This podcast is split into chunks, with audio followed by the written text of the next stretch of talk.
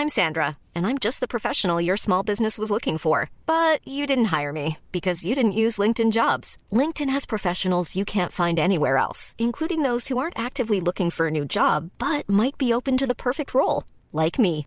In a given month, over 70% of LinkedIn users don't visit other leading job sites. So if you're not looking on LinkedIn, you'll miss out on great candidates like Sandra. Start hiring professionals like a professional. Post your free job on linkedin.com/people today.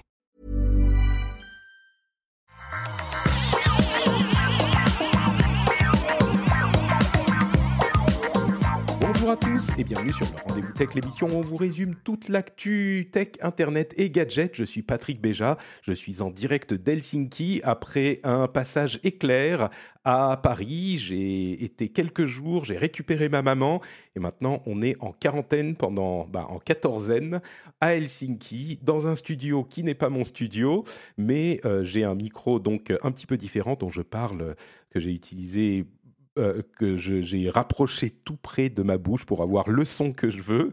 J'espère que ça vous conviendra. Mais euh, même si ça ne vous convient pas, eh ben, on a deux intervenants de talent et de renom pour euh, vous aider à être plus à l'aise dans l'émission. À ma, je sais pas, à ma droite, allez, c'est Gaël. Comment ça va, Gaël? Salut Patrick, ça va très bien et toi? Très bien, très bien. Les vacances se terminent. Elles ont, elles ont été productives, intéressantes? Écoute, j'ai bougé, donc ça fait du bien effectivement de, de, de bouger un peu. euh, bah, moi, je suis restée en France, mais, euh, mais ça fait du bien de faire des vacances en France. euh, je, ça faisait longtemps que j'en avais pas fait, donc écoute, euh, voilà, et c'est reparti pour, euh, pour la rentrée. Très bien, très bien. Je suis fier de toi. Euh, et à ma, donc j'ai dit à ma droite, donc maintenant c'est à ma gauche, Christophe Kamikaze. Comment ça va, Christophe? Ben écoute, ça va très bien, merci beaucoup. Euh, passer de bonnes vacances aussi. Euh, pareil, pas bouger, mais euh, rester, on a profité de la côte, nous, puisqu'on n'est pas loin de, de la mer. Euh, je, je suis un petit peu jaloux parce que moi j'ai la mer à côté aussi, mais c'est pas tout à fait la même mer, on va dire. hein. En Finlande. Bon, on a un gros programme aujourd'hui. Euh, on va continuer l'histoire de Apple contre Epic contre Apple. On a également euh, des sujets sur les méfaits de Slack et de Microsoft Teams qui commencent à se faire jour. On a plein de petites news supplémentaires avec les suites du procès des États-Unis, enfin les suites du ban des États-Unis contre TikTok, euh, des sujets un petit peu politiques, les méfaits de Facebook, plein d'autres sujets hyper intéressants. Avant ça, je voudrais tout de même remercier les auditeurs qui soutiennent l'émission. Vous le savez, sur Patreon, il y a aujourd'hui spécifiquement Sussex Mouette, Philippe Cazenave, qui, que, dont le nom me, reste toujours le nom de Philippe, qui est dentaire et qui fait du dentaire 3D. Donc, euh, je ne sais pas pourquoi ça me marque. Faudrait peut-être que je lui demande si on peut faire un épisode spécial sur le sujet de, de la tech dans euh, le travail de dentaire. Euh, Bourrachaud, Alain Caro, Issa Dams, pardon, Izzy Dams, Quentin Verduzen, Laurent Huchet, Adrien Lé- Léronas, Jocelyne Louis et Malcose. Merci à vous tous et à tous ceux qui soutiennent l'émission. C'est grâce à vous que l'émission existe. On en reparlera dans un moment. Euh, on a un programme, que je le disais, un petit peu chargé, avec beaucoup de choses qui se passent du côté d'Epic et Apple. Et la semaine dernière, pour ceux qui ont écouté mon épisode solo, j'ai euh, commencé à étudier la possibilité d'écrire certaines parties de mes news. Et je me suis dit que c'était pas forcément adapté pour toutes les news. D'ailleurs, certains d'entre vous m'ont fait la remarque que euh, ils n'avaient pas forcément senti que certaines étaient écrites. Donc, euh, ça me fait plaisir parce que ça veut dire que j'arrive à le lire de manière très naturelle. Et puis d'ailleurs, euh, merci pour les remarques sur le fait que le son n'était pas mauvais dans les épisodes précédents. J'apprécie beaucoup. Moi, je suis toujours un petit peu euh, stressé par la question de la qualité. On n'arrive pas toujours à faire au mieux parce qu'on a un panel avec des gens de plein de, pays différents souvent. Mais on fait toujours au mieux. Donc, merci pour les remarques gentilles que vous m'avez fait. Mais donc, je me suis dit que un bon un essai d'un truc que je vais faire maintenant, c'est un monologue. Vous savez, euh, Gaël et Christophe, dans les talk shows américains, au début, euh, les late night shows, il y a un monologue euh, que fait l'animateur pendant cinq minutes pour parler des trucs qui se passent. Vous connaissez ça ou pas? Oui, oui, c'est vrai, j'avais pas fait le rapprochement, mais c'est c'est exactement ça, ouais, effectivement. Donc, euh, Eh ben, écoute, bien la référence. show. ouais, eh ben écoute, c'est le, c'est le Note Patrick Show. Euh, ça va être la même chose, euh, sauf que pour, pour, pour l'introduction de l'émission, Sauf que ça sera moins drôle, mais j'espère plus intéressant. Euh, en tout cas, c'est le but. On va voir ce que ça donne. Hein. Comme toujours, j'essaye des trucs euh, un petit peu nouveaux et euh, on voit, on évolue, on fait, on fait avancer les choses. Mais donc, le combat entre Epic et Apple nécessite bien un petit résumé et puis une petite explication. Parfois, vous savez, il y a des sujets, je fais très long, hein, mais il y a des sujets sur lesquels je pense qu'il est important de bien résumer les choses avant de lancer les conversations. Et parfois, les gens me disent Ah, mais du coup, Patrick, tu parles beaucoup. C'est vrai, hein je parle souvent beaucoup, comme vous l'entendez maintenant.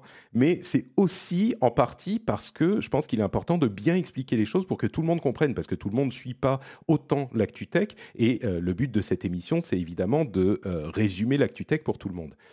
Donc, j'en viens à mon monologue. Je vais vous lire ça, vous me direz ce que vous en pensez. Monologue épique v Apple, résumé des épisodes précédents. Epic Games, développeur du célèbre Fortnite, a glissé une mise à jour dans son jeu sur iOS pour autoriser les achats par le système de paiement d'Epic en plus de celui d'Apple pour éviter les 30% de commission de l'App Store. C'était il y a deux ou trois semaines. La pratique est évidemment interdite par les contrats de l'App Store et la réponse d'Apple n'a pas tardé avec un retrait immédiat du jeu et donc des mises à jour et de la disponibilité à venir pour les nouveaux joueurs euh, et, même pour les anciens joueurs, et une suspension du compte de développeur d'Epic qui ne peut du coup plus opérer son moteur de jeu Unreal, qui est un petit peu différent, mais qui est utilisé par de nombreux autres développeurs. Epic, qui savait bien ce qui allait se produire, a tout de suite lancé une campagne de communication basée sur un court métrage parodique de la pub 1984 d'Apple, qui est très célèbre.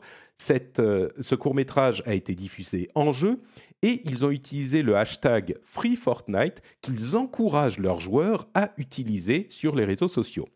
Euh, ah oui, et bien sûr, ils ont accessoirement lancé un procès à Apple pour pratiques anticompétitives et monopolistiques. Ils ont aussi fait un procès à Google, mais c'est un petit peu une autre histoire. Les derniers développements, c'est quoi? Premièrement, Apple a produit plusieurs mails dans lesquels Tim Sweeney, le président d'Epic et donc euh, le développeur de Fortnite, demande des side letters à Apple. C'est quoi ces side letters? C'est des ajouts au contrat qui autoriseraient Epic à payer moins que les autres et leur donneraient le droit d'opérer un leur propre store sur iOS. Tim Sweeney mentionne en passant qu'il espérerait que les autres développeurs bénéficieraient de ces droits aussi, mais ça semble pas vraiment être le focus de leur demande, et c'est un peu le smoking gun, si vous me permettez cet anglicisme, pour une société qui dit vouloir se battre pour tout l'écosystème et pas uniquement pour leurs propres bénéfices. Euh, deuxième étape, Epic ne baisse pas les bras dans sa stratégie de communication. Ils ont tenu un tournoi dimanche dernier où les joueurs pouvaient gagner des prix anti-Apple et ils encouragent toujours les joueurs à utiliser le hashtag FreeFortnite. Troisième étape, Apple s'est pris les pieds dans le tapis de l'opinion publique avec Automatic, le développeur du système de blog WordPress, leur demandant d'ajouter un système de paiement à leur app gratuite parce qu'ils mentionnaient quelque part leurs abonnements premium.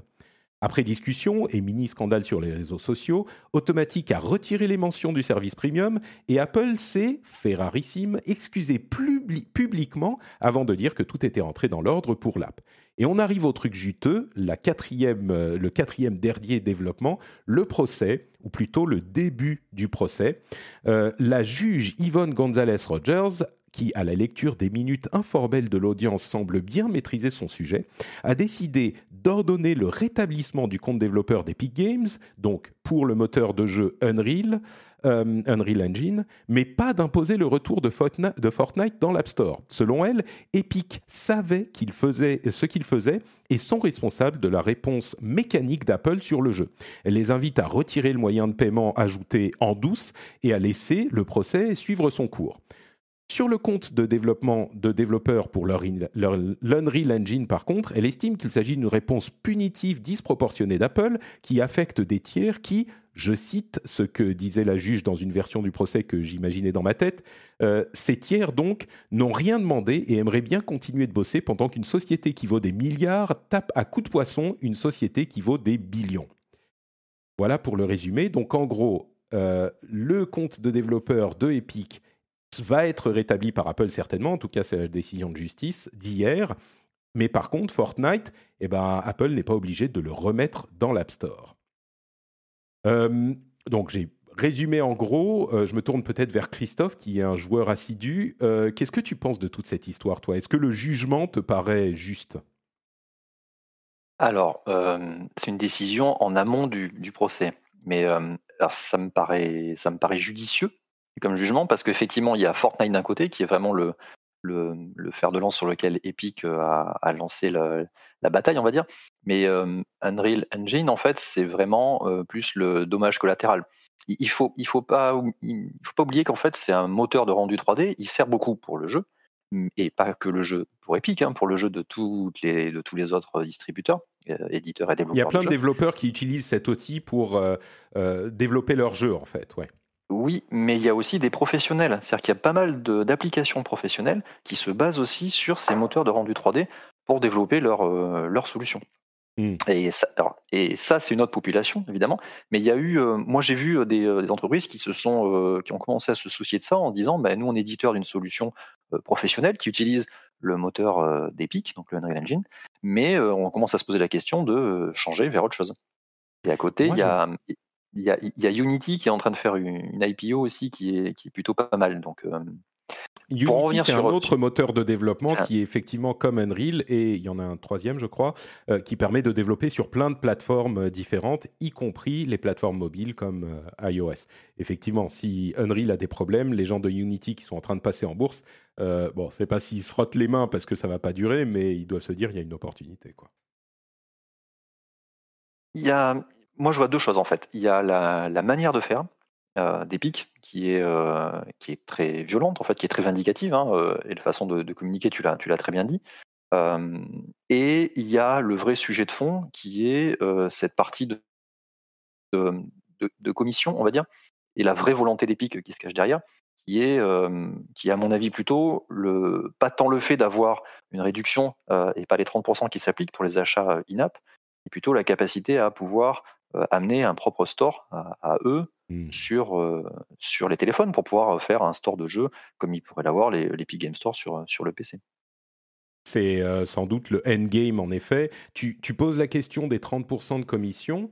il y a sur la question qui se pose maintenant depuis cette, encore plus depuis cette action d'Epic, c'est est-ce que les, 30% sont justifiés? Et c'est difficile à dire parce qu'il y a quand même des frais euh, dans le fait d'opérer l'App Store. Il y a la question d'avoir été, d'avoir innové pour Apple euh, avec cet App Store. Ça n'existait pas hein, avant euh, cette idée de, ce moyen de distribution sécurisé. Mais est-ce que ça vaut 30% Financièrement, je crois que c'est difficile à déterminer sans des études beaucoup plus approfondies, mais Gaël, peut-être que je vais te poser la question. L'App Store existe depuis 10 ans. C'est un peu ce, dont je parlais dans l'épisode précédent, mais est-ce que, à ton avis, euh, ça vaut encore 30% Est-ce que c'est à un juge ou à d'autres sociétés de décider si ça vaut 30% Est-ce que euh, si Apple, on considère qu'ils ont le monopole sur la distribution de programmes sur iOS, eh ben, ils devraient être plus flexibles? Sur les principes philosophiques du truc, est-ce que tu as un avis? Ou est-ce que c'est euh, juste des grosses sociétés qui se tapent dessus à coups de poisson? Non, non, forcément, c'est pas, pas que des grosses sociétés qui, se tapent dessus parce que ça, ça va influencer les choses pour les autres. Euh, euh, et effectivement, après, c'est pas à moi de déterminer ou à un juge de déterminer le, pourcentage d'un store, effectivement. Et il se trouve que oui, ça paraît énorme, 30%, parce que euh, c'est déjà à la base la marge d'un produit de base. Économiquement parlant, en général, c'est la moyenne, c'est ça. Donc si Apple prend 30% en plus d'un produit, effectivement, c'est beaucoup. Quand tu penses notamment à tous les petits, euh, si tu dois rajouter 30% à, donner à Apple, c'est effectivement, euh, c'est pour ça que tout le monde parle souvent de, de raquettes, mais c'est la même chose sur Android. Hein. euh, Apple ou, Google, c'est à peu près les mêmes, les, mêmes marges. La problématique, c'est pas J'irai même plus loin. C'est les mêmes marges sur toutes les plateformes. On parle aussi de PlayStation, de Xbox, tu vois, Steam contre le ouais, mais à la limite, la problématique, elle n'est pas tellement sur le, le, tarif. Hein, euh, même si effectivement ça, peut paraître très cher, euh, la problématique elle est sur le monopole. Et c'est le fait qu'on puisse absolument pas télécharger une app sur un device Apple autrement que par le store, ce qui n'est pas le cas sur Android. Elle est là la différence. Et la différence, elle est sur le monopole et de dire je vous interdis à tous de télécharger autre chose que euh, au travers de mon store. Mmh. Et c'est là où, à mon avis, il faut que, il faut qu'un juge effectivement juge sur sur ce côté monopolistique. et effectivement, il n'y a qu'un gros comme Epic qui peut aller taper sur un autre gros comme comme Apple. Après, si Epic, si après tout ça, ils n'y arrivent pas et que ça ne fait pas bouger les lignes, j'ai envie de dire, ça bougera Personne jamais. peut y arriver.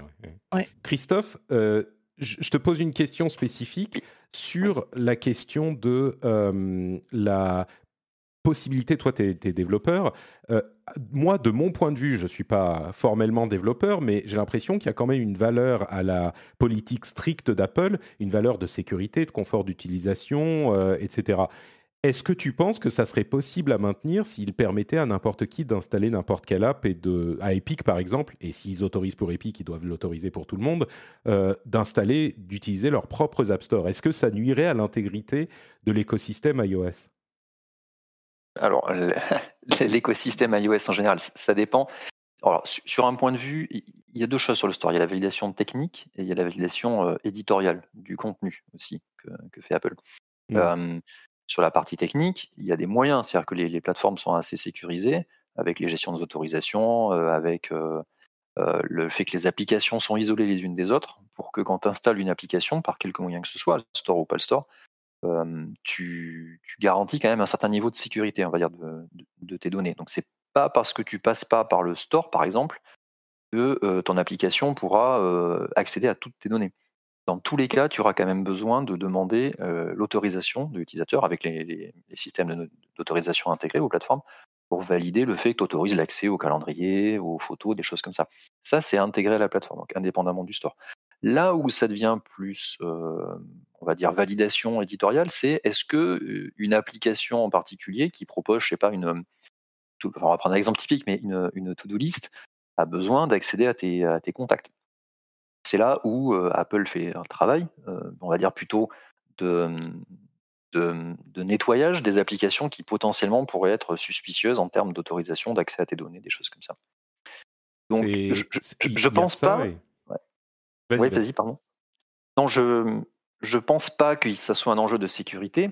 par contre, s'il y a effectivement des, des, stores alternatifs qui se montraient sur, il y en a sur Android, hein, par contre, toute la question à se poser, c'est est-ce que ben, les applications qu'il y a dessus seront, risquées ou pas, dans le sens où elles iront demander plus d'autorisation que nécessaire et récupérer plus de tes données. Mmh. C'est-à-dire que l'une des craintes, ça serait que Apple ne pouvant pas, parce que ça serait le principe du truc, n'allant pas contrôler la disponibilité des applications de l'Epic Game Store euh, sur iOS, si Epic pouvait euh, installer son, Game Store sur iOS, par quelque moyen que ce soit, hein, qu'on passe par l'App Store à la base ou euh, en entre guillemets sideloadant ou etc. Après, Apple n'irait pas voir ce qui se passe sur l'Epic Game Store et que font les applications sur l'Epic Game Store.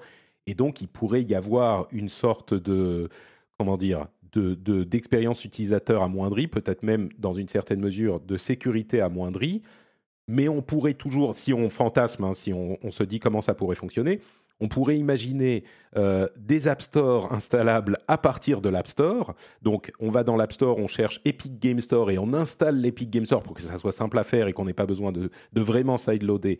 On installe l'Epic Game Store sur son appareil iOS. Mais on sait bien que euh, Apple nous dit si vous voulez le plus grand niveau de sécurité, euh, ne vous emmerdez pas à installer d'autres stores, vous installez uniquement notre enfin vous vous contentez de notre App Store et là vous êtes le plus tranquille possible. Mais mais même là, tu sais, je me dis euh, du coup c'est un petit peu compliqué à gérer pour comment dire, c'est compliqué à gérer la réaction des utilisateurs, parce qu'on sait bien que Apple se bat, entre guillemets, contre les mauvaises tendances de ses utilisateurs. On peut imaginer Dieu sait combien de euh, développeurs qui développeraient leur, leur, propre store ou des applications sur des stores alternatifs sur, laquelle, sur lesquels Apple a moins de visibilité.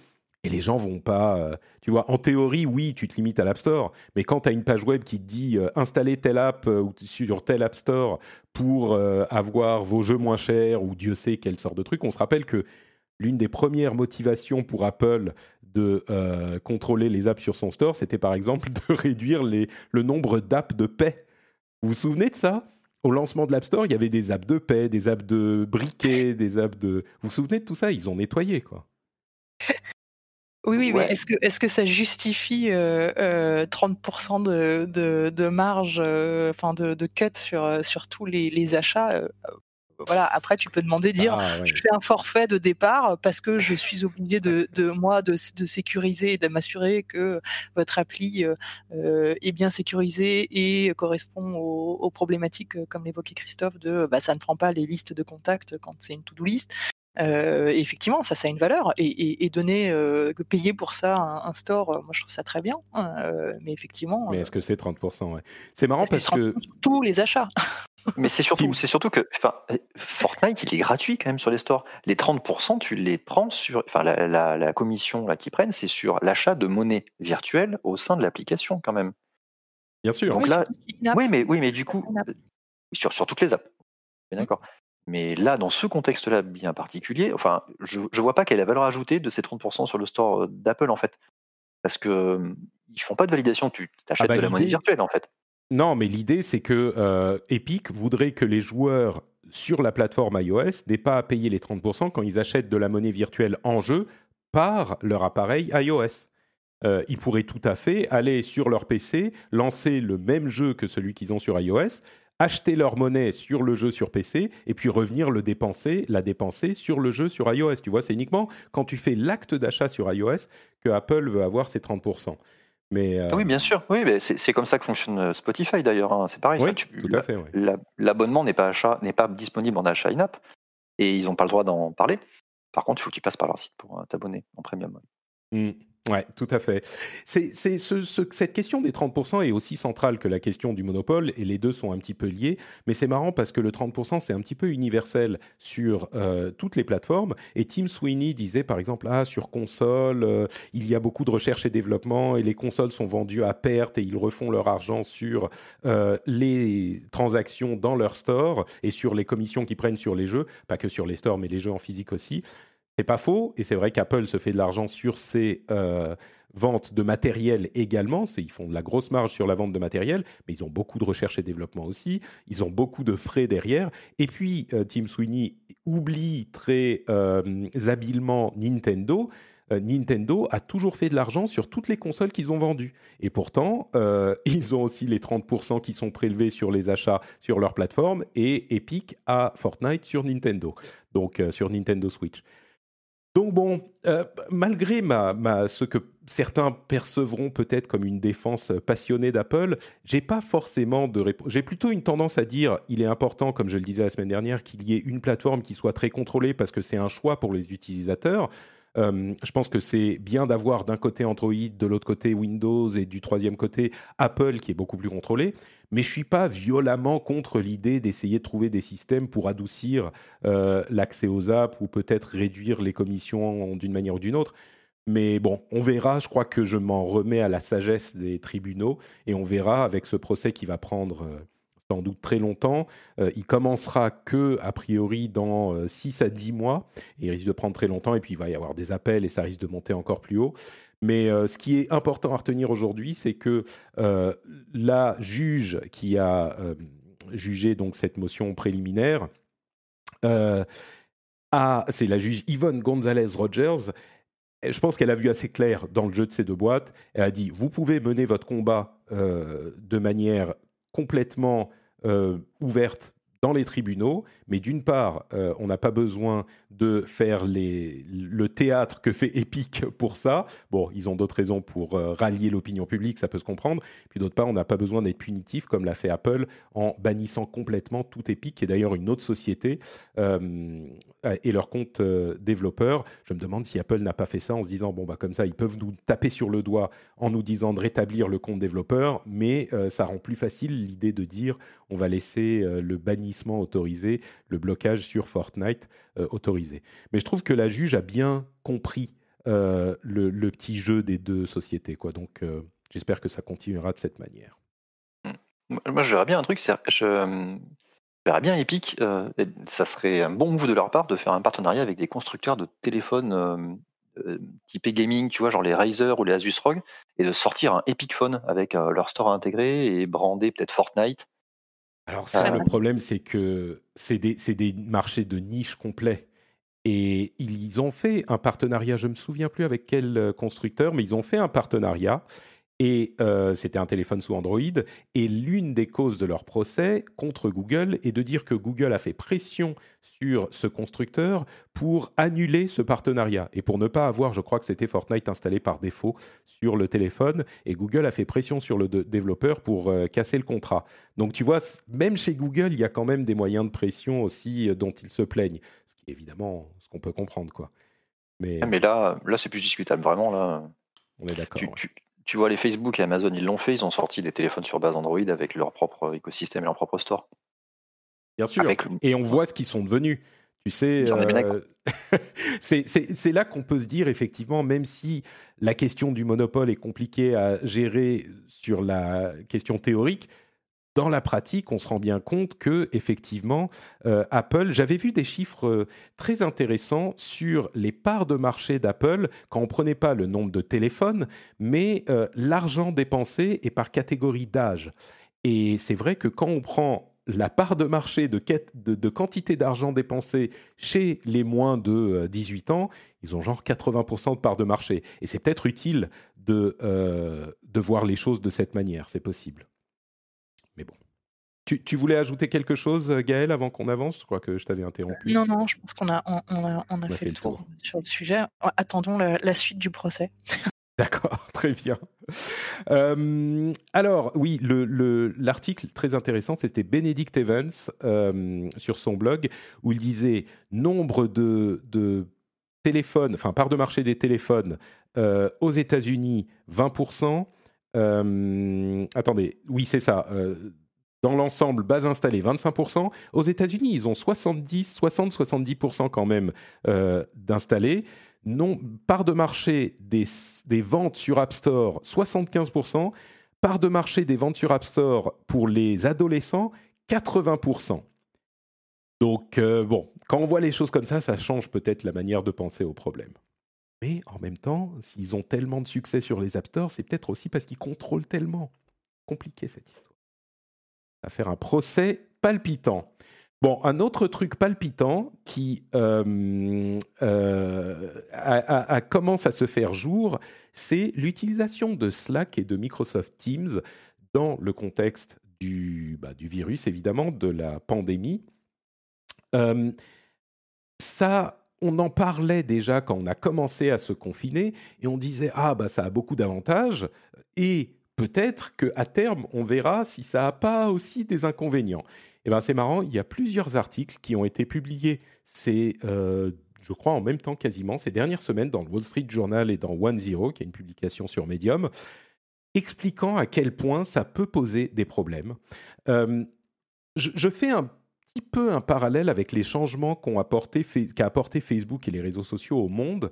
Et bien là, c'est une diffusion de toute la parole à l'ensemble de l'entreprise par Slack ou Teams. Et ça peut mener à du harassement, euh, à des messages qui sont mal interprétés. Vous savez qu'à l'écrit, on n'a pas toutes les indications euh, visuelles, physiques qu'on peut avoir quand on est en face de quelqu'un. Donc ça peut être mal interprété et du coup, ça part dans des engueulades alors que ça devrait pas. La euh, communication non verbale. Exactement, et on n'en a pas du tout, beaucoup moins. Euh, sur ces appareils-là. Ça peut amener donc du harcèlement. Euh, les, les, avocats, il y a des avocats qui ont vu une augmentation du nombre de, de, de, requêtes, enfin de, de signalisation de harcèlement au sein des entreprises, parce que visiblement le harcèlement est plus diffusé, bah, un petit peu comme Facebook. Hein. quand on parle, on parlait à un groupe à la machine à café, bah là on parle à toute la boîte. Mais d'un autre côté, euh, ce qu'on note particulièrement aux États-Unis parce qu'ils ont moins d'organisations syndicales, c'est que ça aide à justement les actions, aux actions collectives euh, au sein des entreprises. Ça aide les gens à s'organiser parce qu'ils parlent plus à l'ensemble de l'entreprise. Donc ça, c'est le côté peut-être un petit peu positif. Dans l'ensemble, les articles disent pas euh, Slack et Teams, c'est la c'est horrible pour le travail. Mais ce qu'ils disent, c'est que ça amène ces nouvelles problématiques auxquelles on, bah, comme on, comme on le pensait, il y aurait des choses auxquelles on n'avait pas pensé et ben là, on les, on les constate. quoi. Donc, euh, je ne sais pas si vous, vous avez eu des, euh, des expériences similaires dans vos, dans vos cadres de travail avec du, harcèlement et non, je ne vais pas vous pousser à dénoncer vos, vos, employeurs, mais c'est vrai que euh, ça peut modifier la manière dont on, dont on envisage les relations de travail et mener à des choses plus difficiles à gérer. Quoi.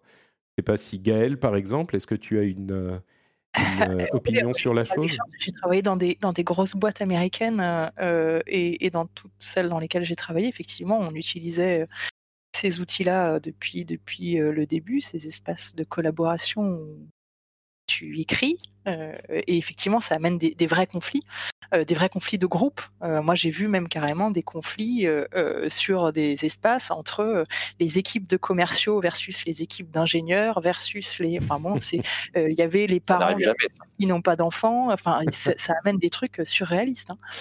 Attends, euh, t'as vu, as vu des conflits entre ceux qui ont des parents, ceux qui ont des enfants et ceux qui n'en ont pas, c'est ça? Oui, tout à fait. Parce qu'en fait, dans la société, c'était de savoir si on pouvait amener son enfant euh, au bureau ou pas. Donc, ça a créé des, mmh. des, des, des, histoires pas possibles sur les conditions d'hygiène d'amener son enfant ou pas. Enfin bon, des, des, discussions vraiment surréalistes.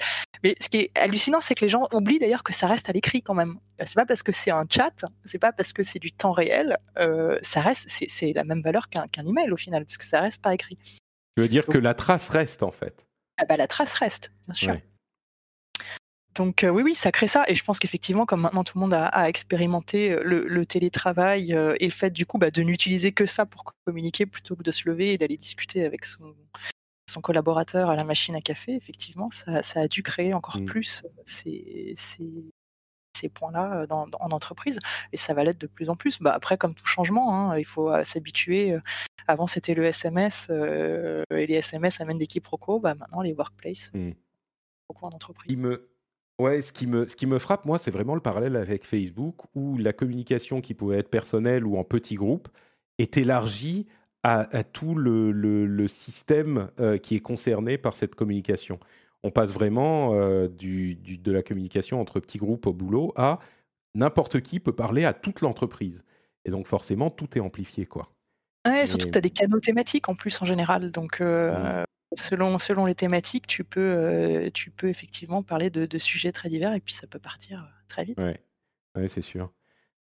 Christophe, tu as... Enfin, pour moi, c'est plutôt un problème qui doit être géré par le management et qui le management, le management doit vraiment apprendre à le gérer et c'est une nouvelle euh, comment dire skill, une nouvelle euh, compétence à acquérir pour le management. Et donc si vous faites partie du management de votre boîte, commencez à vous y intéresser maintenant avant que les histoires sortent dans le public, genre euh, question de harcèlement. Mais je sais pas, Christophe, toi tu as. Alors justement, ah oui, bah oui, je suis en plein dans le sujet, tu vois. Donc oui, donc une équipe tech qui passe du jour au lendemain en, full télétravail. Mmh. On avait déjà des, outils qui le permettaient, Teams en l'occurrence, hein, mais peu importe à la rigueur. on n'est pas tant confronté aux problématiques de harcèlement ou de messages à grande diffusion, mais plutôt à la perte du contact humain, tu vois, de se sentir impliqué dans une équipe, des choses comme ça. C'est là plutôt qu'on va regarder à, garder ça.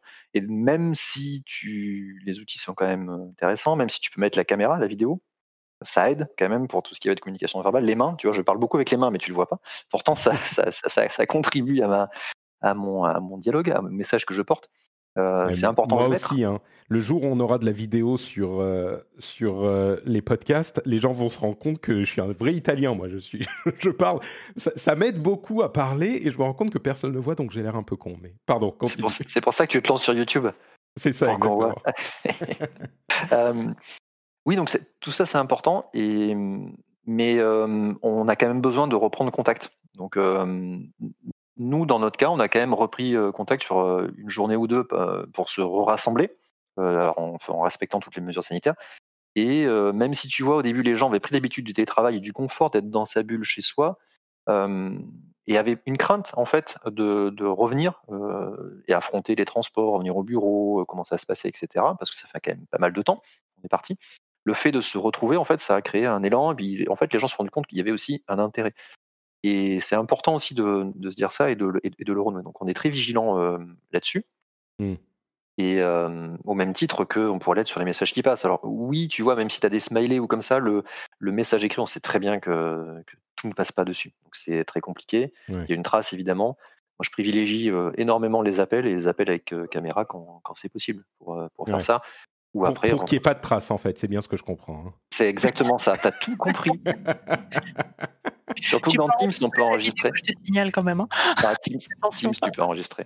Tu peux enregistrer la vidéo. Bon, ok. Dans ce cas-là, appel au téléphone. Ah, mais non, mais ma connexion Internet marche pas. Euh, est-ce que tu peux m'appeler 06 truc?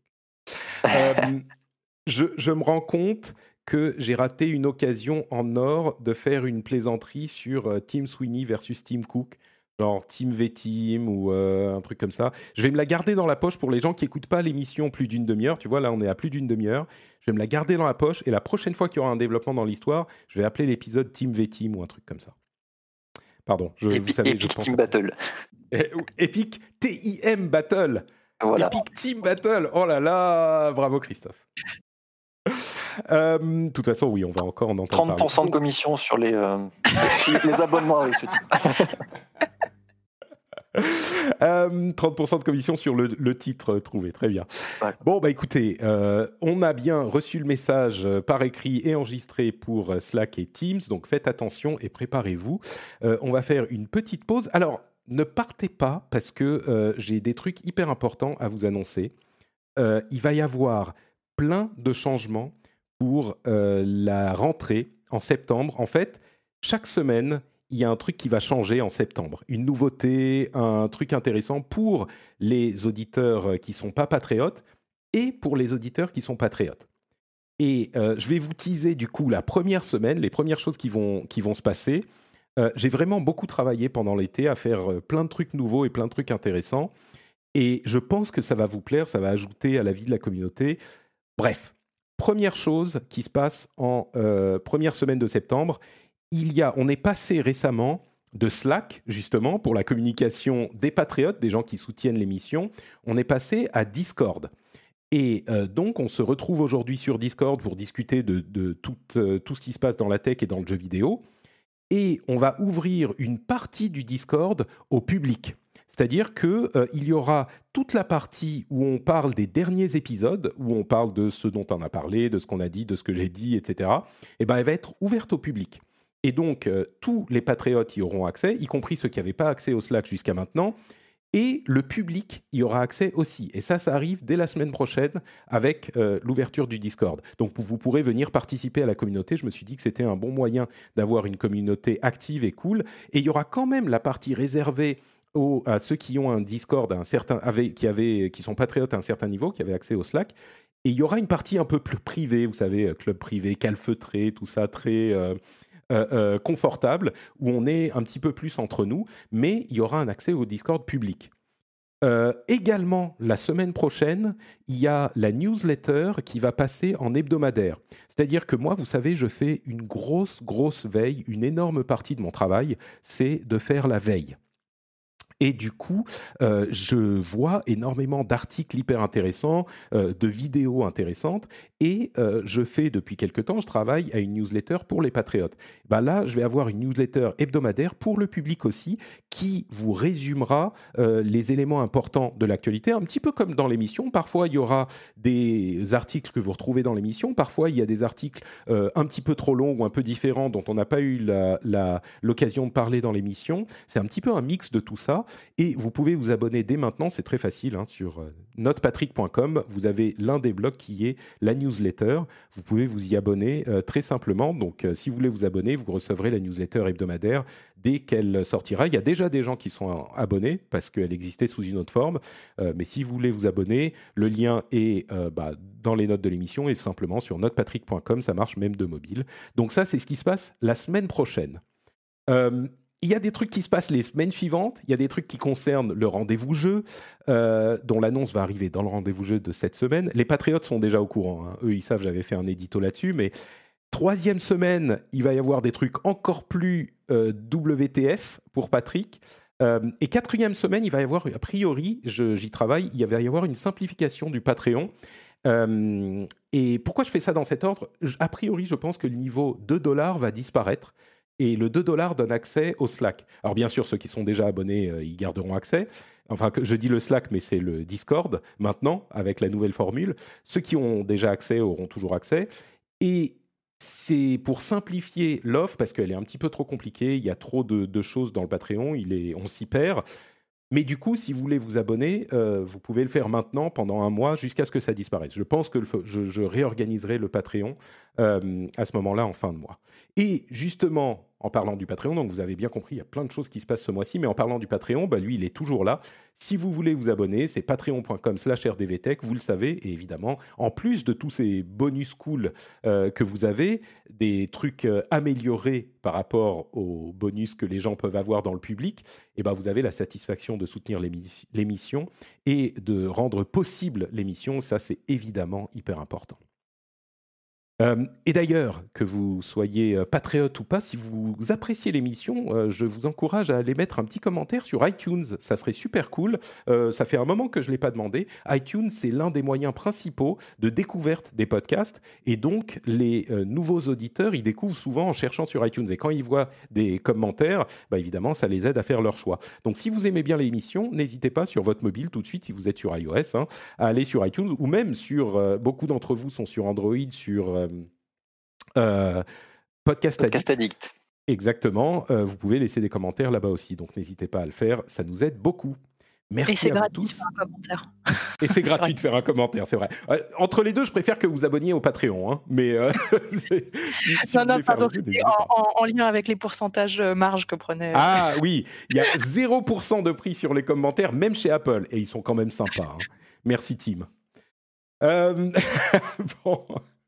C'était un peu long, mais je voulais vous parler de cette, euh, cette rentrée de Patrick avec quatre semaines de plein de trucs nouveaux. Vraiment, ça va être très cool et moi, je suis très excité. If you thought the only way to get a more defined jawline with natural-looking results was through surgery, think again. Juvederm Volux XC is a non-surgical injectable gel filler that improves moderate to severe loss of jawline definition and can help you achieve natural-looking results with little downtime. Even better, this improved definition lasts up to one year with optimal treatment. No maintenance required. Improve jawline definition for a smooth, sculpted look with Juvederm Volux XC. For important safety information and to find a licensed specialist, visit juvederm.com. That's J U V E D E R M.com. Not for people with severe allergic reactions, allergies to lidocaine, or the proteins used in Juvederm. Common side effects include injection site redness, swelling, pain, tenderness, firmness, lumps, bumps, bruising, discoloration, or itching. There's a risk of unintentional injection into a blood vessel, which can cause vision abnormalities, blindness, stroke, temporary scabs, or scarring. Talk to a licensed specialist specialist to find out if it's right for you. Hiring for your small business? If you're not looking for professionals on LinkedIn, you're looking in the wrong place. That's like looking for your car keys in a fish tank. LinkedIn helps you hire professionals you can't find anywhere else, even those who aren't actively searching for a new job but might be open to the perfect role. In a given month, over 70% of LinkedIn users don't even visit other leading job sites. So start looking in the right place. With LinkedIn, you can hire professionals like a professional. Post your free job on linkedin.com slash people today. Est-ce que le port du masque est obligatoire sur ton Discord? Euh, Le port du masque est obligatoire partout. Absolument partout, y compris sur le Discord. Euh, quoi d'autre, quoi d'autre? Euh, Alors, on passe aux news et aux rumeurs. Euh, TikTok a confirmé qu'ils allaient faire un procès aux États-Unis alors là, ils y vont à fond, un procès aux États-Unis, enfin au gouvernement américain. Ils disent en fait que euh, la décision de, Donald Trump les a euh, dépossédés de la possibilité d'avoir un due process. Je ne sais pas comment ça s'appelle en français, le due process. C'est la procédure euh, à laquelle a droit toute personne innocente avant d'être déclarée coupable, on va dire. mais au-delà de ça, il y a plein de, trucs sur TikTok. Moi, ce qui m'a fasciné, c'est les chiffres de TikTok. justement, à, à cause de ce procès, ils ont livré différentes données. Et en les examinant, on a vu qu'ils avaient la progression du nombre d'utilisateurs. Et je sais qu'ils avaient progressé vite, hein, mais ils avaient en janvier 2018 11,3 millions d'utilisateurs actifs mensuels. En juin 2020, ils en avaient 91,9 millions. Euh, on parle, excusez-moi, c'est pas très impressionnant, on parle uniquement des États-Unis là uniquement aux États-Unis, 11,3 millions en janvier, 91,9 millions en juin 2020, euh, je parle de janvier 2018, 91,9 millions en juin 2020, et ils ont maintenant plus de 100 millions d'utilisateurs mensuels aux États-Unis. Dans le monde entier, est-ce que vous, je ne sais pas si vous regardez les notes, mais est-ce que vous avez une idée du chiffre du nombre d'utilisateurs mensuels euh, Ah, actifs suis- je me suis spoilé. 700 millions. 700, mais. Il, doit y avoir sur les doigts d'une main le nombre de sociétés qui comptent euh, de- des consommateurs, des clients, enfin des utilisateurs mensuels actifs. À 700 millions, il y en a très très peu. Même Twitter, bon, c'est pas le plus gros, performant des réseaux sociaux, mais ils sont à 300, 350 millions, quelque chose comme ça. Il y a, euh, je sais pas, Facebook, bon, bien sûr, euh, bien sûr Google, Instagram, bah, TikTok et peut-être quelques autres, mais dans les réseaux sociaux, c'est il y en a. Enfin, Facebook? Pardon? Est-ce que tu sais combien ils sont Facebook? Oh, 2,5 milliards, quelque chose comme ça. Ouais, c'est ça, c'est ça, 2,7 là sur route. euh, C'est une Oui, étape mais d'après. Facebook, c'est presque. Enfin, ça compte presque pas. Tu vois, ils sont dans une autre galaxie. Ce qui est impressionnant, c'est que Facebook, ils se sont lancés en 2006. TikTok, ils existent concrètement depuis 2018. Ils sont déjà à 700 millions. Enfin, je sais pas. Moi, ce chiffre me fait exploser la tête. Quoi. La courbe de croissance, c'est pas la même. hein. C'est beaucoup plus rapide pour Mm. TikTok et pour Facebook, C'est clair. C'est clair. Euh, et il y a des articles intéressants qui ont été euh, écrits sur TikTok, justement, et sur le combat entre les États-Unis et TikTok. Et l'un des plus intéressants que j'ai lu, c'est celui de Tim Wu, du New York Times, euh, qui a un argumentaire pour le ban de TikTok et plus généralement pour que les États-Unis et sans doute le monde euh, confrontent, qu'il est temps que les États-Unis et le monde confrontent la, euh, le nationalisme asymétrique de la Chine.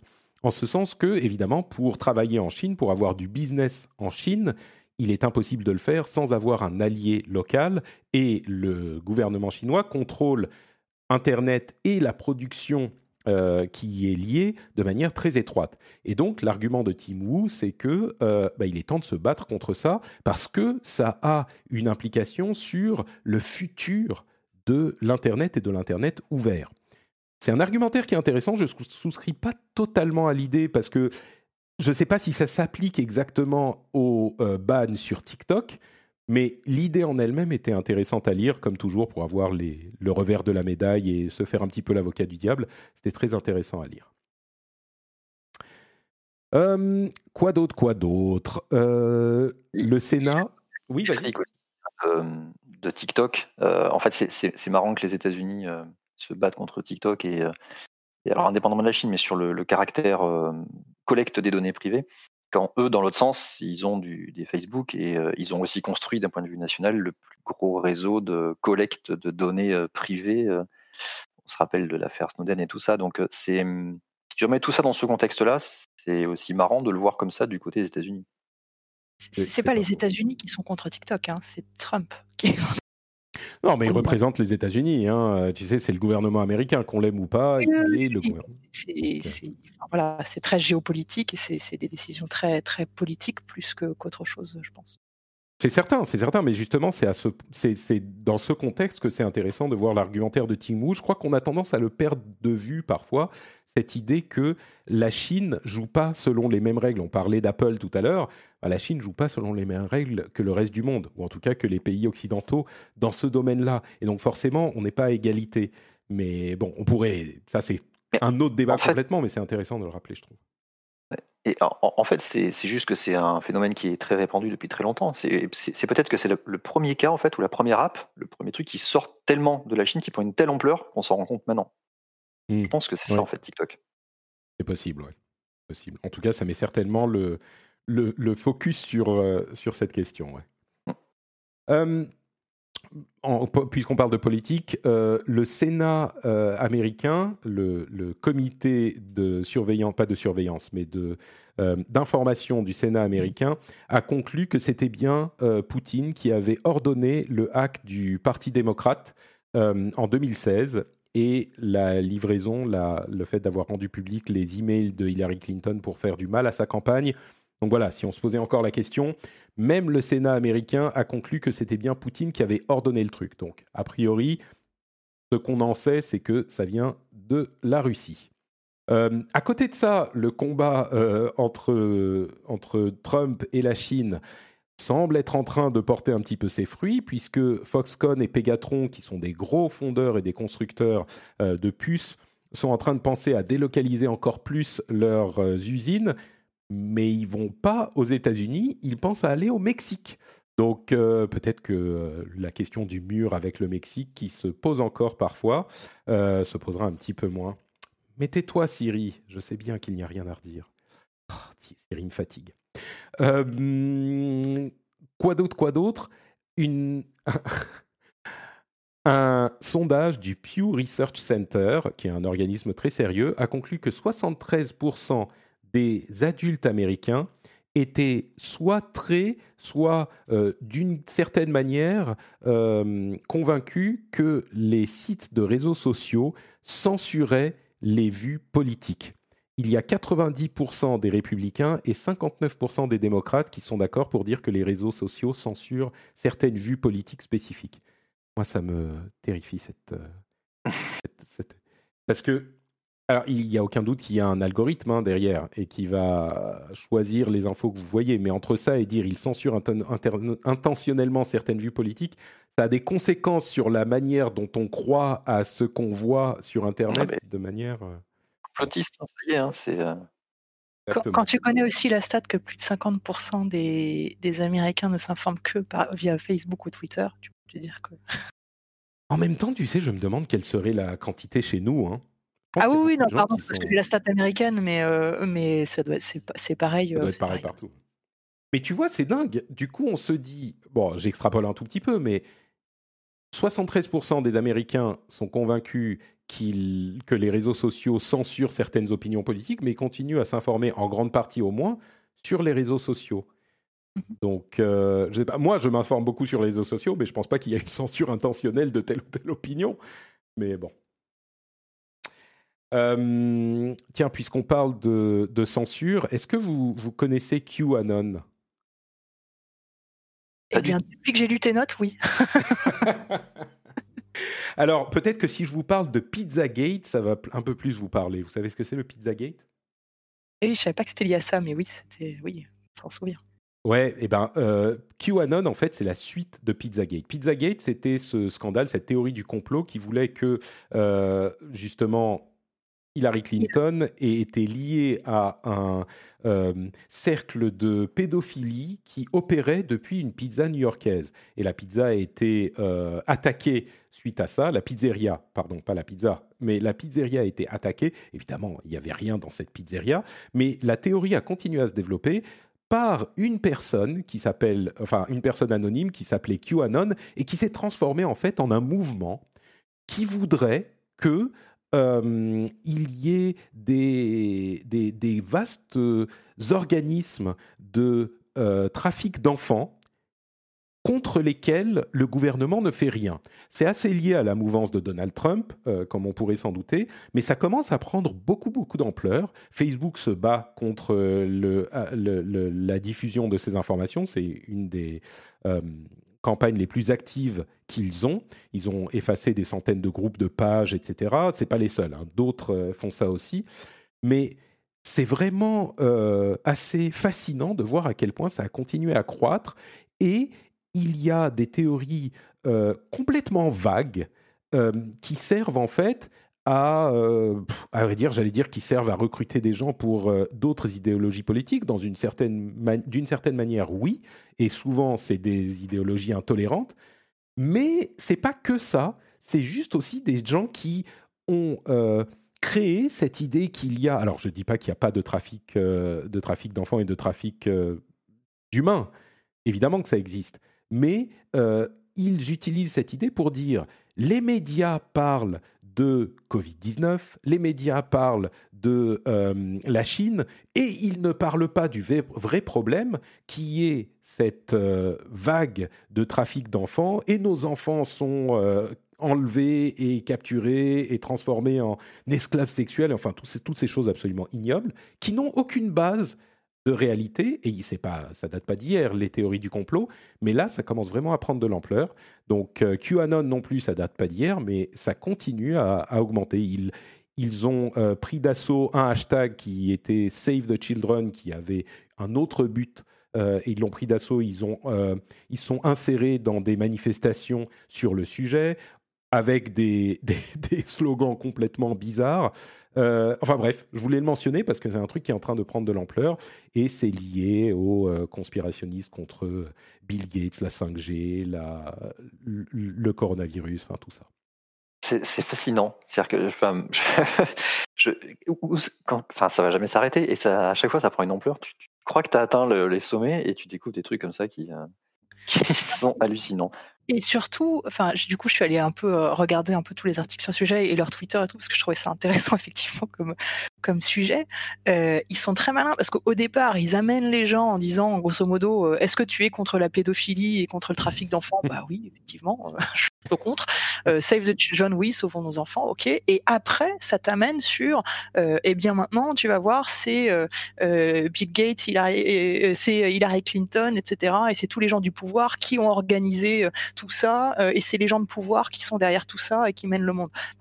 le, fil conducteur est assez euh, incroyable euh, et mmh. t'amène sur d'autres sujets qui n'ont rien à voir au départ avec qui est le trafic d'enfants, effectivement, qui est une réalité, mais il t'emmène complètement sur des sujets complètement absurdes et des complots complètement absurdes, mais ils t'ont d'abord hameçonné avec avec ce sujet de Save the Children. Le truc est, malheureusement plutôt malin pour pour hameçonner les gens.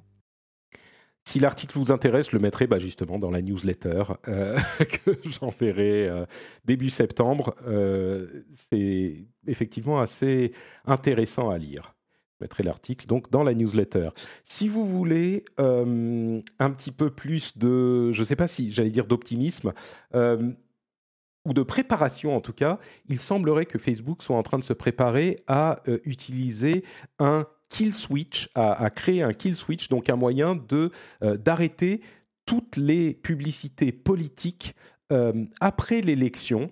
L'idée étant que si Donald Trump essaye de contester les résultats de l'élection, euh, il puisse facilement désactiver toutes les, les, publicités politiques.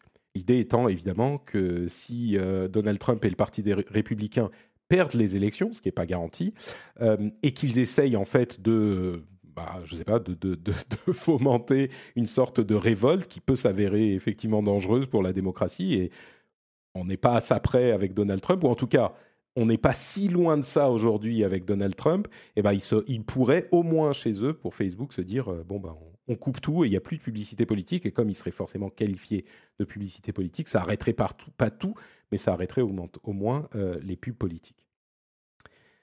Sachant qu'ils doivent déjà l'avoir pour d'autres pays, hein, cette fonctionnalité-là.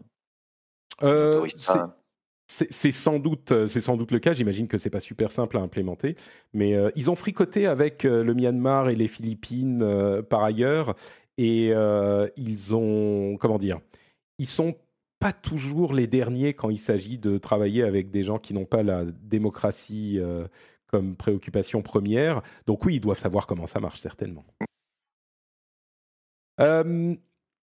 Est-ce que vous savez, bon, vous avez peut-être là aussi vu les notes, mais est-ce que vous savez euh, de combien a augmenté le cours de l'action des GAFAM euh, ces six derniers mois? Ces sept Je te dis 37%, j'ai raison ou pas? Mais incroyable, 37%, tu es une génie de la bourse. 37%, mais ce qui est intéressant, c'est que si on regarde le Standard Poor's 500, les, les 500 euh, actions les plus importantes du marché américain, ça a baissé de 6%, et si on prend uniquement les GAFAM, ça a augmenté de 37%. C'est-à-dire que les... Euh, enfin, je suis sûr qu'il y en a d'autres qui ont augmenté un petit peu, mais dans l'ensemble, 37%, c'est à mettre en, 35% des 5 plus gros, 37% des 5 plus gros, c'est à mettre en parallèle de moins 6% pour les 500 plus gros. Donc évidemment, euh, ça fait un petit peu... Je ne sais pas si ça fait peur, ou si c'est bien, ou si c'est... Je, vais peut-être... Je vais peut-être vous, vous, vous euh, proposer une autre euh, interprétation, mais qu'est-ce que vous en pensez, vous? Oh ben, C'est facile, tu prends euh, Amazon, ils ont cartonné sur les livraisons pendant la crise sanitaire, tu prends Microsoft, ils ont cartonné avec Teams. Pendant, donc, en fait, c'est des, des entreprises qui avaient déjà les propositions qui ont, qui ont été qui ont explosé pendant cette période-là. Pour moi, ça, ça s'explique bien. Apple, bah, c'est Apple, ils continuent leur croissance malgré tout. L'action à 500 dollars, là. Ils n'arrêtent pas de vendre. Voilà, et Facebook, bah écoute, tous ceux qui étaient au chômage partiel, ils avaient du temps à perdre, donc ils ont fait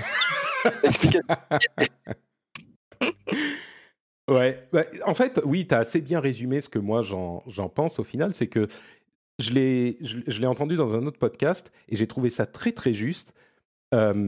imaginez la même crise du coronavirus sans les sociétés tech. Alors évidemment, il n'y a pas que les GAFAM, hein, mais euh, c'est caractéristique, c'est symptomatique.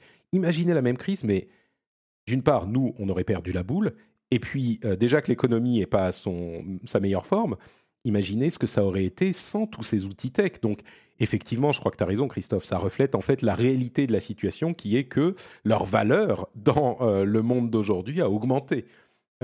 et de manière spectaculaire, 37% sur l'ensemble des, des cinq boîtes. Euh, mais bon, est-ce que, ensuite ça veut dire qu'ils ont trop de pouvoir? Euh, Je crois que la question du, pouvoir se pose de plus en plus et, avec raison parce qu'aujourd'hui, euh, enfin, quand on pense à des gens comme Tim Cook ou comme, Mark Zuckerberg ou, des autres de ces leaders, qui peut leur dire ce qu'il faut faire Enfin, si, il y a les tribunaux, encore, encore heureux, mais oui, si, il y a les tribunaux. Donc, bah, indépendamment du pouvoir, il y a, qui d'autre a des propositions euh, de valeur? Enfin, y a, Tu sais, c'est dans ces situations-là de, crise où tu peux euh, faire des, euh, des percées ou mettre en place de nouvelles, des nouvelles économies, des nouvelles propositions de produits de valeur. Mais j'ai pas l'impression qu'il y ait de grosses choses qui sont sorties. Oui, c'est ça. J'ai pas l'impression qu'il y ait de grandes choses qui sont sorties, indépendamment de ces grands-là qui étaient déjà en place, qui ont juste en fait continué à avancer avec la proposition qu'ils avaient déjà. Et, qui, pour des actionnaires, euh, c'était quand même des grosses boîtes avec, on le sait, des reins quand même plutôt très solides et qui sont du coup des valeurs sûres quand il faut investir quelque part. Mmh, c'est sûr aussi, oui, ça joue. Si tu veux, tu vas peut-être pas forcément. Le truc qui est sorti quand même, c'est Zoom, euh, dont on disait beaucoup de mal au début du confinement et qui finalement a réussi à vachement, vachement bien mener sa barque et à se transformer en euh, l'option de téléconférence par défaut. Il y a plein de gens qui l'utilisent encore et qui était peut-être ce petit outsider, ceux qui ont investi dans Zoom euh, il y a huit mois, je pense qu'ils se portent bien aujourd'hui. Mais, euh, mais c'est le seul, quoi. C'est le seul qui est sorti. Autant, moi, je suis complètement d'accord pour dire que quand même, il y a sur Internet et dans la tech énormément de possibilités pour créer ton, ta, ta valeur, même quand il y a des grands existants. Tu vois, on n'est plus à l'époque où il y avait des investissements matériels forcément énormes, euh, comme, euh, je sais pas, quand il y avait des questions d'infrastructures de, communication euh, avec les grands des télécoms ou les fabricants automobiles ou ce genre de choses, ou même IBM à l'époque. Mais, mais quand même, quoi. Oui, c'est possible, mais je, je trouve que c'est de moins en moins possible tellement ils ont tous la main mise sur tout, quoi. Ils ont, ils ont tous les marchés dans tous les domaines. Donc l'idée qu'il est facile d'entrer en compétition avec eux, oui, mais aujourd'hui. Avant, il y, a quelques années, je vous aurais dit, ah bah oui, bien sûr, il est possible d'entrer en compétition. Aujourd'hui, c'est un peu genre, comment dire? Je dis pas que c'est impossible, hein, mais pas évident quoi. Il y a que les cons qui changent pas d'avis, n'est-ce pas? Enfin, Teams, Microsoft est arrivé. Enfin, oui, ça reste Microsoft. Ah, bah, c'est Microsoft. Tu te reposes sur tout ton, tout ton poids euh, que tu avais avant. Bon, en même temps, ils avaient Google en face qui fait un peu n'importe quoi avec Hangout et Meet euh, et tout ça. Donc, c'est vrai qu'ils avaient de la place. Bah oui, ils avaient de la place. Et, comme tu le disais, c'est toi qui le faisais remarquer. Quel autre, à l'occasion de cette, euh, de cette crise, quel autre acteur de la tech a vraiment réussi à émerger, à part Zoom, qui a fait un travail incroyable Je pense, mais. Euh, ah, mais Netflix, ils étaient déjà là, ils existaient déjà. Et c'est pas un des gros comme eux. Les autres ils étaient déjà là. ouais, bah oui. mais je veux dire, Netflix, c'est pas, ça n'a pas modifié leur trajectoire. Tu vois, nous, ce dont on parle, c'est des petites startups qui se sont. Peut-être que ça arrivera encore, mais non, ceux qui ont bénéficié, c'est comme tu disais, Amazon qui s'est mis à livrer partout, euh, Microsoft avec Teams qui a pris une certaine part de marché, Facebook qui a occupé les gens, enfin bon. T'oublies Coude Et Coude, bien sûr, vers laquelle tous les parents sont euh, mais on a été pas mal là en atelier en ligne pour les enfants. c'est vrai, ça nous a... La partie tech, ouais, ça a dû avoir des choses intéressantes de s'y regarder. C'est peut-être pas dans ces proportions-là, je pense, mais il y a des hmm. choses qui ont dû se passer dessus. Est-ce que vous avez senti, vous, une opportunité que... De l'éducation et c'est beaucoup accéléré, ça c'est une certitude. Est-ce que vous en avez pour le coup, euh, bon, je ne vais pas dire profiter, mais profiter d'une certaine manière de cette, euh, de cette opportunité pour, euh, pour, je sais pas, vous faire plus connaître, vous, vous diffuser Oui, oui, un peu bah, plus bah, ça a changé notre trajectoire. À la base, on voulait vraiment plutôt former les enseignants. C'était notre stratégie euh, sur euh, pendant à la base. euh, voilà, avec le confinement, on n'a pas pu, mais du coup, on allait directement vers vers les enfants euh, en, en ligne. Euh, ce qu'on voulait faire plus tard, bah, on l'a fait plus tôt. Donc ça a changé notre trajectoire et effectivement, ça a accéléré les choses puisque euh, bah, les enfants étaient chez eux euh, euh, et, et- et les parents désespérés.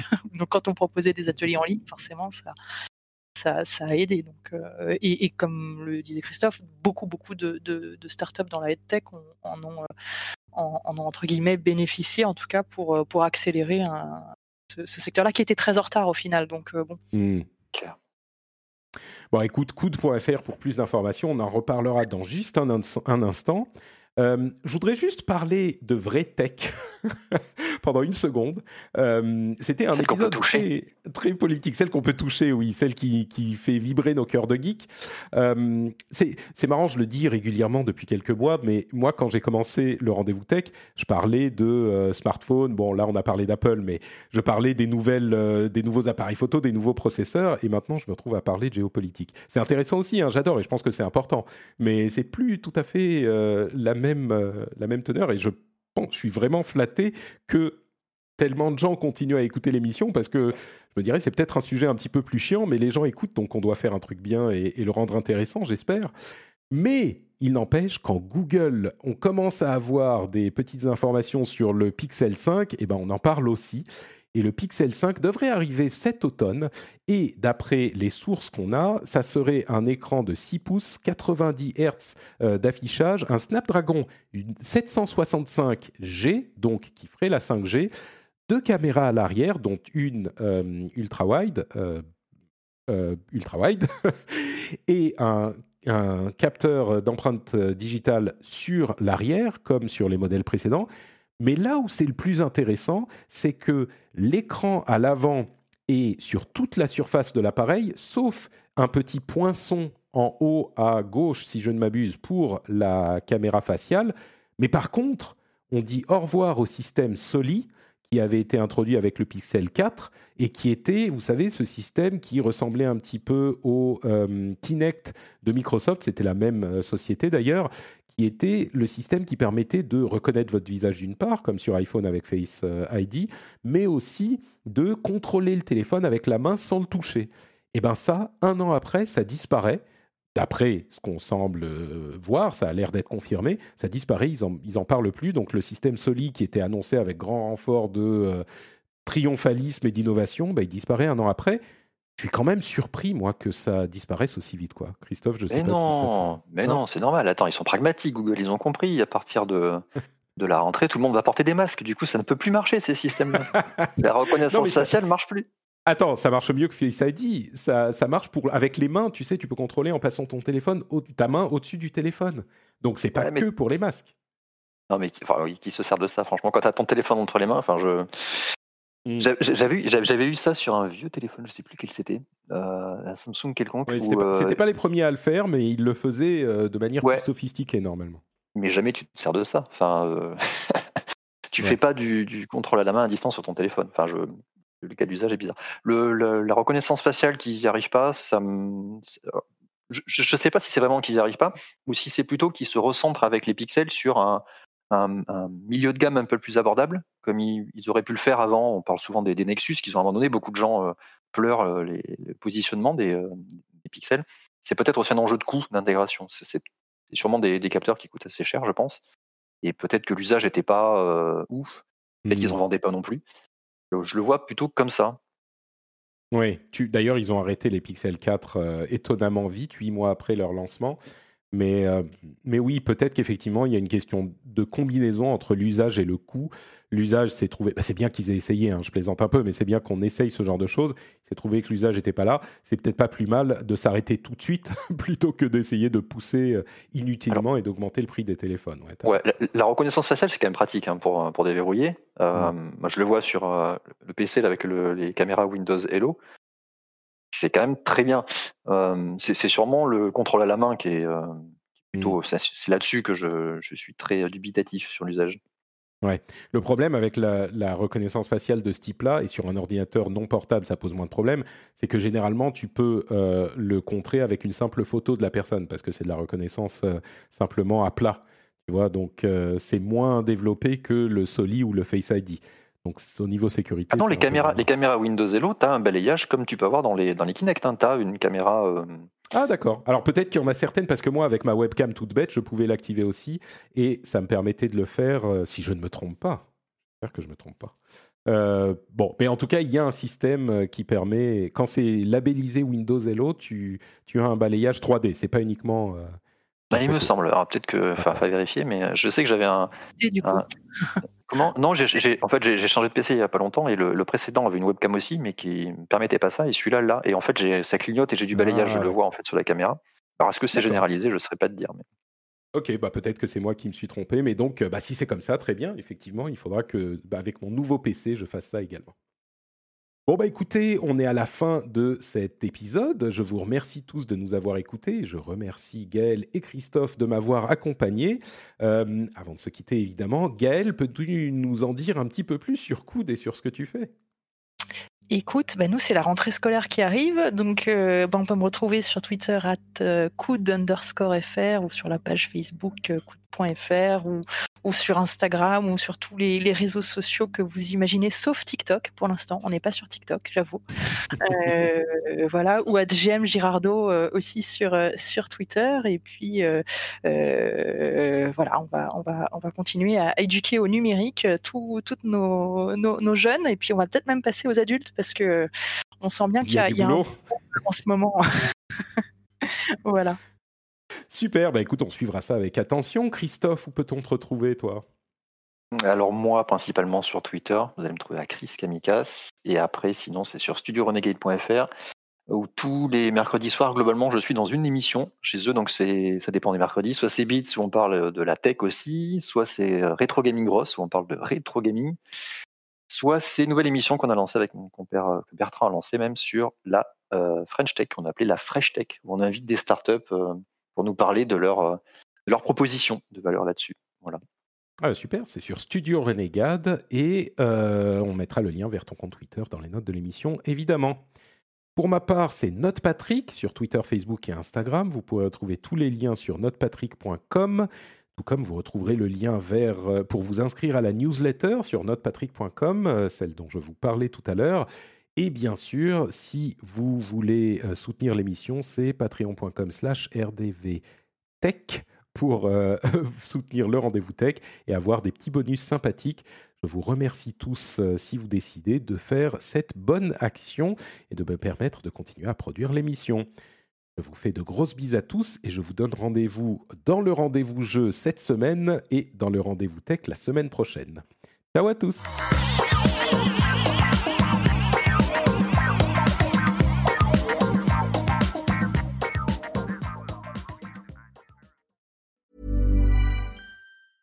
Hey, it's Danny Pellegrino from Everything Iconic. Ready to upgrade your style game without blowing your budget?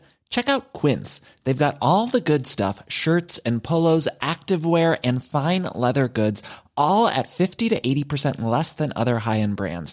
And the best part? They're all about safe, ethical, and responsible manufacturing. Get that luxury vibe without the luxury price tag. Hit up quince.com slash upgrade for free shipping and 365 day returns on your next order. That's quince.com slash upgrade. When you make decisions for your company, you look for the no brainers. And if you have a lot of mailing to do, stamps.com is the ultimate no brainer. It streamlines your processes to make your business more efficient, which makes you less busy. Mail checks, invoices, legal documents, and everything you need to keep your business running with stamps.com. Seamlessly connect with every major marketplace and shopping cart. Schedule package pickups and see your cheapest and fastest shipping options from different carriers. With rates up to 89% off USPS and UPS rates. And with the Stamps.com mobile app, you can take care of mailing and shipping wherever you are. Make the same no-brainer decision as over 1 million other businesses with Stamps.com. Sign up with Code PROGRAM for a four-week trial, plus free postage and a free digital scale. No long-term commitments or contracts. That's Stamps.com. Code PROGRAM.